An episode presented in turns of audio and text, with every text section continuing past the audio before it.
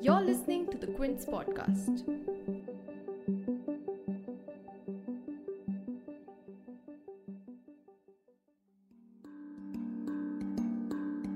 Can India turn a blind eye towards marital rape?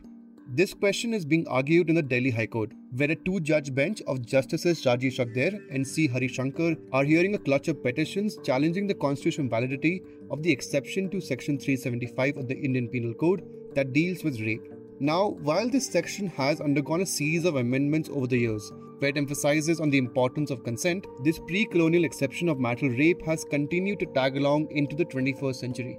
Essentially, this exception allows marital right to a husband who can, with legal sanction, exercise his right to consensual or non consensual sex with his wife. And this provision has been struck down in other countries like the UK, Canada, and Australia. But the big question is why does India continue to have this exception? In today's episode, we'll discuss how this exception came about, the arguments being heard in the Delhi High Court, and will striking down this exception amount to creating a new offense. Joining me today to discuss this is the Quint's legal editor, Vakasha Sachdev.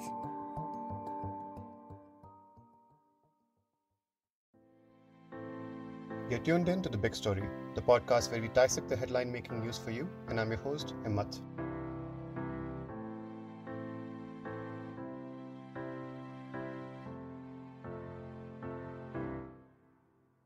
Kasha, welcome back to the Big Story podcast. It's always good to have you here. Uh, thanks so much for Himmat having me on. Um, it's always okay. a pleasure to to try and be part of this and make sense of things. So today, what we're going to try and make sense of is this marital law exception hearings which are happening in the Delhi High Court.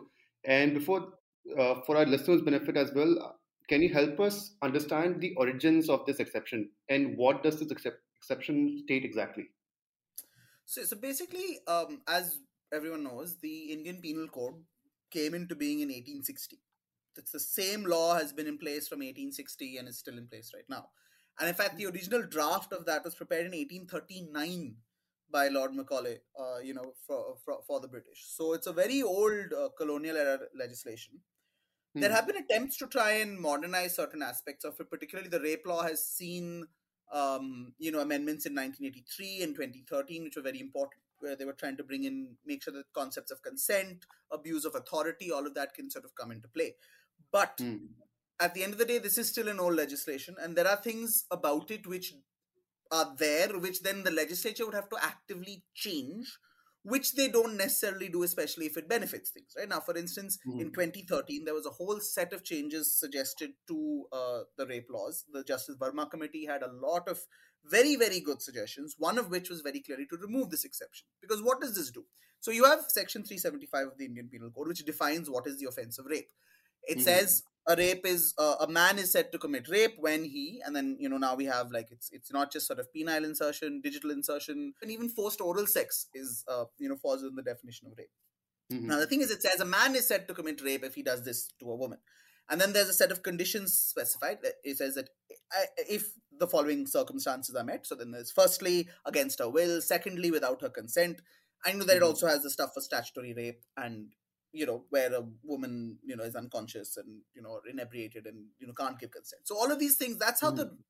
the, the the definition is structured, and then you have two exceptions to it. Now the first exception mm-hmm. is one which is there for medical practices and things. That's something which was added recently you know where you just mm. where you had because you were now having a thing saying that okay if you insert an object into a woman's uh, body this would also mm-hmm. count as rape you had to then also obviously say that okay when that's for a medical procedure or intervention then you know that's not that doesn't fall within the definition of rape the mm-hmm. second exception is something which has been around since the very origins of the IPC which is this marital rape exception now what that mm-hmm. says is that sexual intercourse or sexual acts by a man with his wife is not rape. Now, there's also mm. an age thing there, which earlier it used to, I mean, like over the years, that's had to be changed because initially it was like a, a, man with his wife, not, you know, where the wife is not 10, is, is, is, is, you know, not lower than 10 years of age because, you know, patriarchy. Yeah. Um, that's over the years been changed. Now it, now it stands at 18 years, which is the general age of consent. Uh, so, you know, mm. even if you're married, if the woman is under the age of 18 then then you know this marital rape exception doesn't apply that was something which the supreme court had to do by the way mm-hmm in uh, 2018 to make that happen. Hmm. So 2017 to make that happen. But just sort of coming back to uh, the marital rape exception itself, it says this is not rape. Now, this is because of a very old concept of the way marriage and sex works in marriages, Mhm. which is comes from English common law, like from the ancient past. You know, you have like what's called you know this concept of coverture which is that when a woman gets married she's essentially signed away all her rights of agency and consent to sexual relations to her husband and in fact in england it was much more than that right because Mhm. essentially a woman was treated as property of her husband you know or she couldn't enter into contracts she couldn't own property or anything you know in her own name everything had to be through the husband Mhm. um now as a result of that you had this concept of in that in a marriage a woman will always therefore be consenting to whatever her husband says when it comes to sex so therefore there can never be rape within a marriage that was how the Mm. that's how it came about in english common law and was originally drafted by this the it, first you see it written in this guy lord hale from like the 18th century in the Wow. 1700s writing this this man was saying this stuff Mhm. and that became part of English common law and remained there um, till finally, in fact, in 1991, the English courts were like, you know what, this doesn't work, and Mhm. it had even actually, you know, there had been changes to the way it was it operated and all of that, but they said, you know, this cannot work. It creates an immunity for husbands to this stuff. It cannot work within the context of the way we look at modern relationships, the equation between a man and woman. Just because a woman's married doesn't mean she loses all those rights. So therefore, this exception has to go Mhm. and that was this immunity has to go. That was how it was done away with in 1991 in the UK. And then in India, of course, this remains there, even though you know it's such an antiquated concept. And if you look at, in fact, the original draft which Macaulay wrote of the IPC, it has notes about this, and he clearly says there that this is an exception in favor of the conjugal rights of the husband. Mhm. So it's not that this is you know there's it it, it in like the whole concept here excludes a woman's agency and her right to give consent. Mhm. So that's the origins of this, and Yeah. you know, so you can see that it's coming from an English common law concept, which sure may have been, you know, what it was at the time, Mhm. but these are the kind of things which have to change over the years. And our legislature, even though that's been put before them, has had the opportunity to do this, has not done so. Mhm. So you know, that's the sort of background where we're at and where we've reached. Okay. Now, I mentioned at the start of this episode as well in my intro that this exception has been struck down in other countries, especially the UK, from where Mhm. uh, like it came about in India as well. So, why has it not been struck down in India yet? Like, what is the government stand on this? Like, why do we still have this very, very uh, complicated? Yeah. It's a it's it's a real mess on this because the thing is, I mean, we're of, we're one of only thirty two countries, I think, Mhm. currently in the world which still retains this. Wow. Um, and the thing is that you know, it's it, it is at the end of the day, you know, it's, sometimes it, it's now become a joke to say everything is the patriarchy, right? But that's literally what this is, because there's a patriarchal idea that in marriage a woman that the whole point of marriage is for a man to have sex with his wife and he has rights to do it and, and this is a right and he has exclusive possession over the woman this is something which you and this isn't just a social concept this has permeated issues of law as well. And this was something which was very i think interestingly brought up by rebecca john who's the senior advocate who's uh, an amicus curiae and you know friend of the court an expert who the court has asked to advise at the delhi high court on this and she has brought up a very she she was able to show how you know there's a whole set of uh, things in the 20 uh 20, 2018 the supreme court struck down the provision on adultery in the indian constitution. And there's a lot of very interesting things where justice dy chandrachud talked about how the law can be used to preserve the status quo can be used to entrench patriarchal norms and oppression of and subordination of women. That's what this is all about. And that's something which at the end of the that's what the male legislators in particular or conservative legislators uh, want. And you see this you know in india we had the law commission had been asked to look at this in the past and they came back saying oh you know what? Eh, having this uh, removing the exception would be a threat to the institution of marriage. You know and this is the constant line. Even in 2013 when it was rejected uh, because the Verma committee had said it should be removed uh, in, in, the aftermath of the Nirbhaya incident. They were, pro, you know, proposing a whole set of reforms on the law on rape, and they said, you know what, this exception doesn't work anymore. It should go. In Parliament, basically, it, it, it didn't. It was not done because it was viewed that this would be a threat to the way marriage functions. Now, I mean, that gives you a slightly horrifying idea of the way we, the way marriage is a concept is understood in India even today.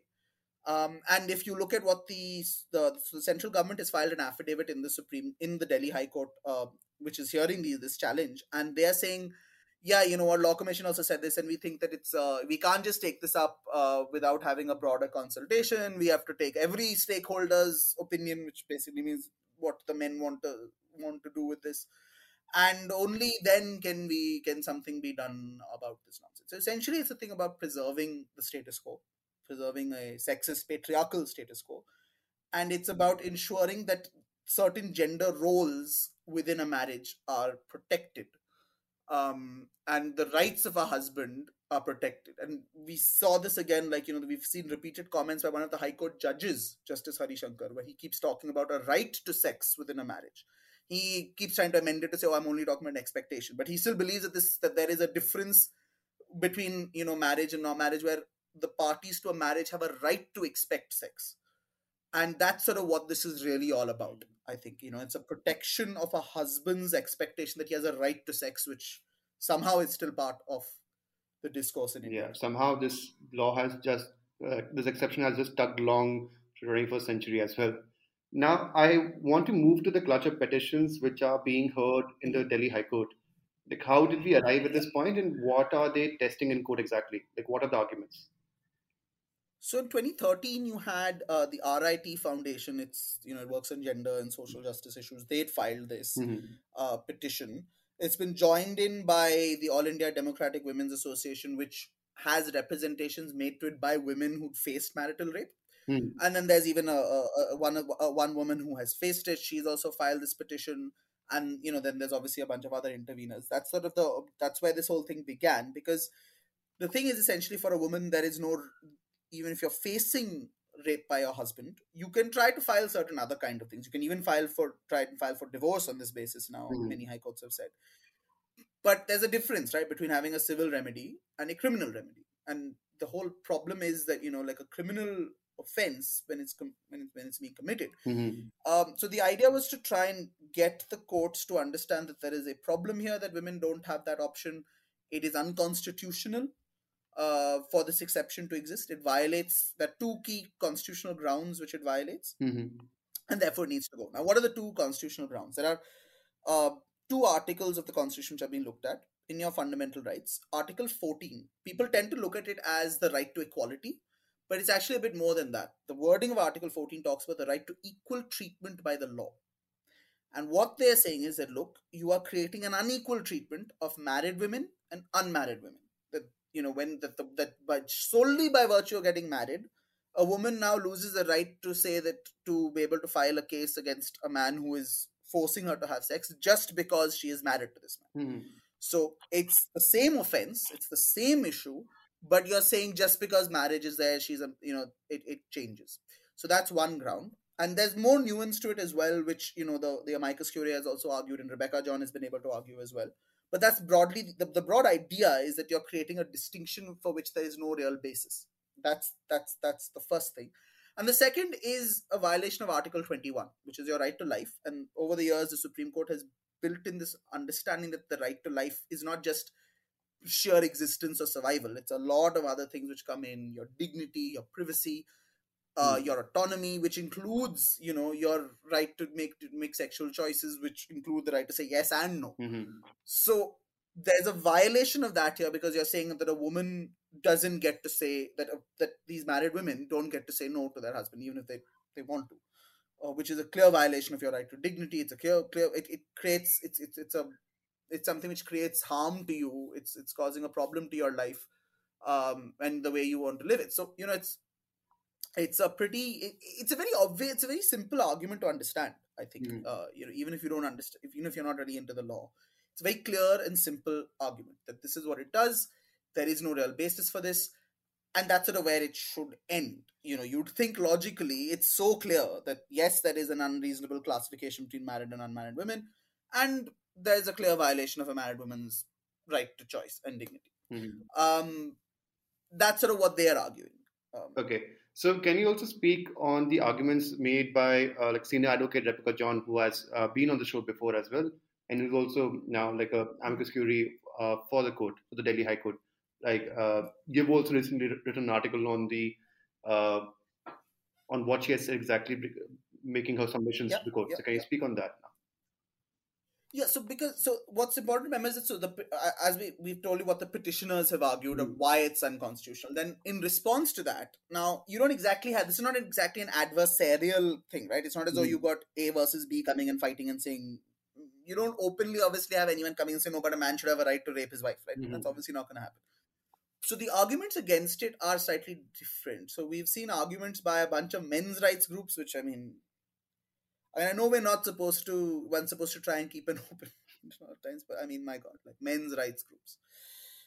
Uh, okay, assuming there's some seriousness to have to be given to Mhm. what they have to say, their argument is that, oh, you know, this is there is a legitimate ground for there to be a difference with the way the law treats it, and you know, there's a there's a high risk of abuse of this provision if it's allowed in Mhm.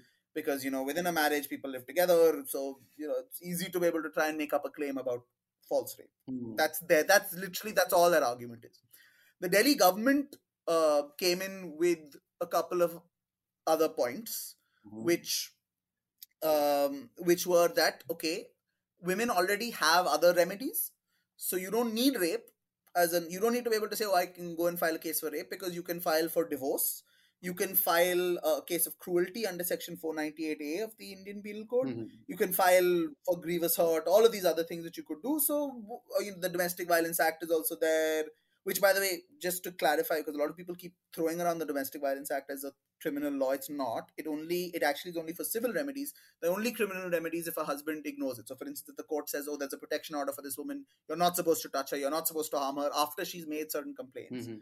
Uh, and then he does that, then there are criminal consequences for violation of the court order, not for the actual act itself, in a sense. Okay.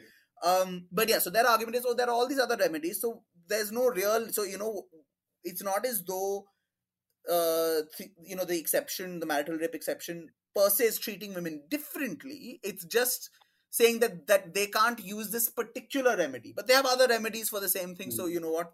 There's no big deal. Mhm. And the other thing which which the Delhi government raised, and one of the argue uh, you know lawyers for these men's rights groups men's rights groups had raised, is this also is the creation that if you remove this exception, you're creating a new criminal offense, which the courts cannot do. That is something only the legislature has the power to do. Mhm. The judiciary, when they even when they have the power of judicial review and to strike down things as being unconstitutional, you can't create a new criminal offense because that is you know, the idea that criminal law has to be come out, you know, it has to be interpreted strictly, it's supposed to be done very carefully, blah blah blah. There's, there's a Yeah. whole set of things. Now, that is the thing is that this has been argued very. I don't. It's not been argued well, whether by these people or Mhm. even by one of the judges on the bench, Justice C. Hari Shankar, keeps raising this objection Mhm. um, it's not been argued well in the sense that you know there is a point here and it's something which the court has to address the high court Mhm. cannot possibly strike this down if it can't address this question Mhm. the problem is that this question is actually very easy to address yes it's a question to be addressed but the answer is also quite clear So one of the uh, uh, justices on the bench was in support of this, as you said. But uh, was that the, the general consensus, or did the court have an answer for why this may not work? so in my opinion there's actually in my opinion there's a bit of there is a split between the two judges Hmm. uh, i mean this was actually one of the like this was brought up in the court because i written an article about how it looks like there's a split between the judges and one of the Mhm. judges made a comment about how people in general is already talking about this stuff and uh, you know, they made a bit of a joke about it Mhm. but um so i felt like i think it was slightly uh, subtly dragged there but um the the thing is there are two judges on this bench justice rajiv shakder and justice c hari shankar now look we can't say at this point that we know who is going to rule which way or not. Mhm. that's not the case. But there is a slight difference in the approach. Like justice shakder's thing kind of seems to accept that the key issue about looking at when you're when you're trying to decide what is the offense of rape and how its ex- exceptions have to be looked at is about consent of the woman. That is the key issue. Mhm. everything has to be looked at within that lens that's you know the that was you know how the initial amicus uh, Rajshekhar Rao uh, who was arguing on constitutional law issues was also kind of his arguments were predicated on this idea Mhm. and Justice Shakder seemed to be, you know, in consonance with that from the questions he asked, the comments he made. He made a comment, for instance, one point that I don't know why we keep talking about this on eggshells. It is there is no question of the relationship between parties uh, allowing it to be legal and not legal. So you know, you know, that, that that's the kind of comments and the questions he was asking. On the other, Justice Hari Shankar keeps saying, "I don't think that you that you're only looking at these arguments from the point of view of the woman. Consent of the woman is not the only issue in rape. There's a whole question of an act and everything, etc., etc. It's you know, and he Mhm. he's he talks about how that you know look we, you are assuming that there is no basis to say that the, that a married woman and an non-married woman should be treated differently but there is a difference between marital relationships and, un, and you know non-marital relationships because of the expectation of sex and conjugal rights within a marriage you know there Hmm. is a difference and therefore if the legislature has not changed this and not got rid of this ex- ex- exception because they want to treat these things differently we can't it's not obviously wrong or so obviously wrong that the court has to strike it down Mhm.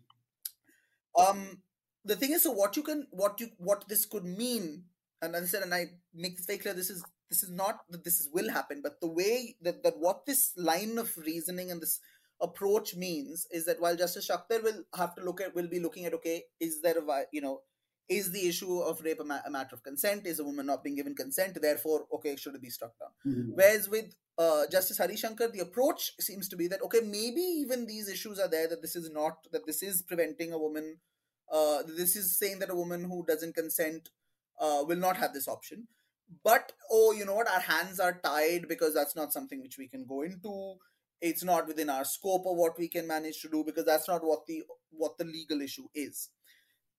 And that's sort of where you know that's where this this issue is coming and that's why this issue of creation of a new offense becomes very important Hmm. again because it's on, this only works this sort of legal technical objection only works if you say that okay we are creating an entirely new offense by removing the marital rape exception Mhm. and i think that's been answered very well in rebecca john's arguments and uh, you know in, in particular she's really she's explained this i think really really well um she began by you know what we talked about the way this whole thing began with Macaulay and Hale and English the English law of coverture. She took the court first through that.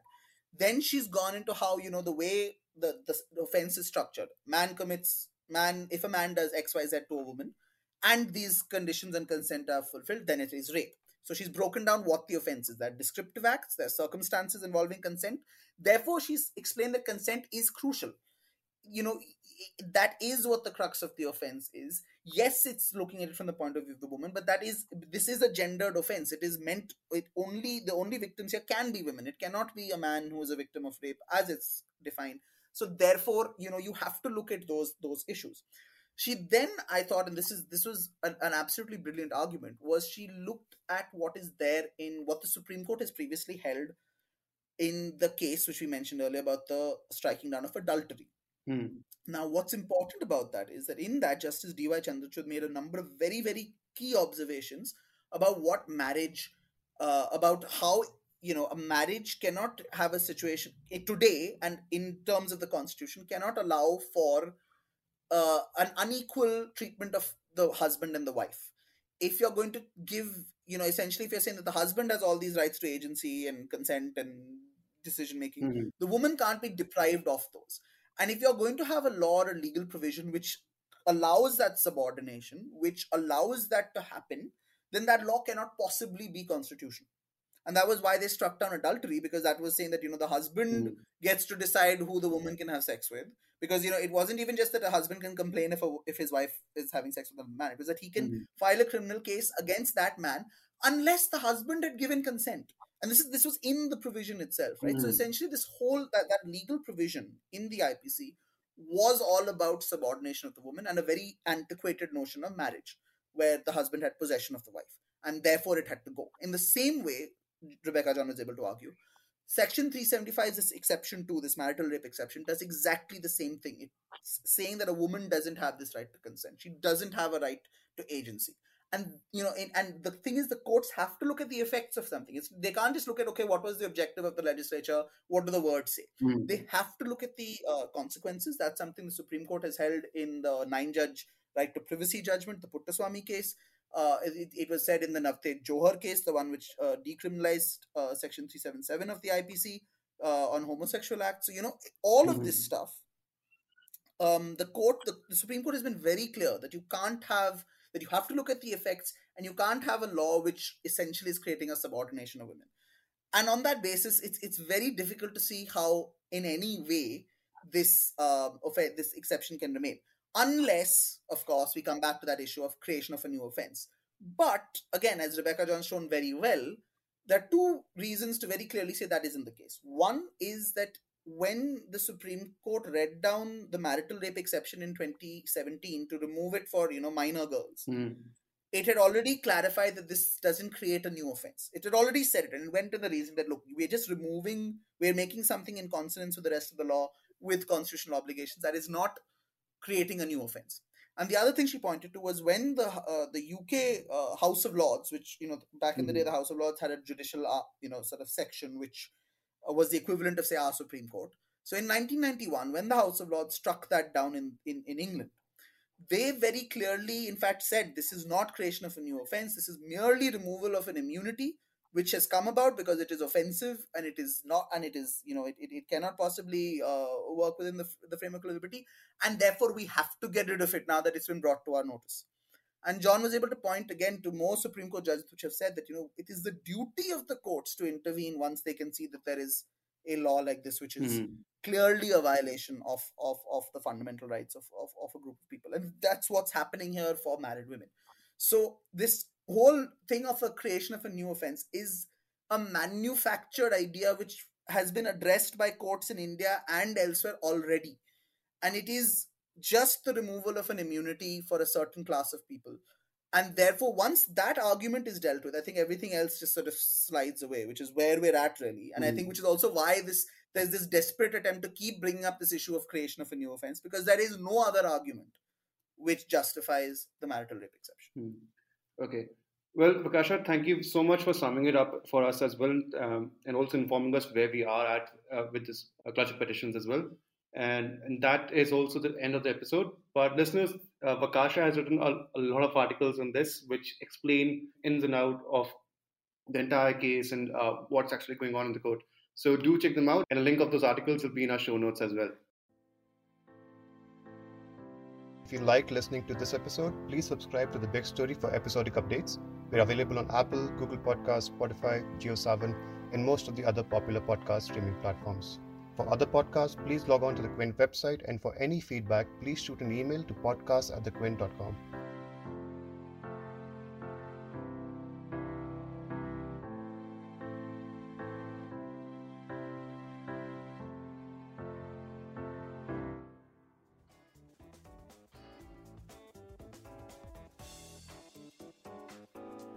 Thanks for listening.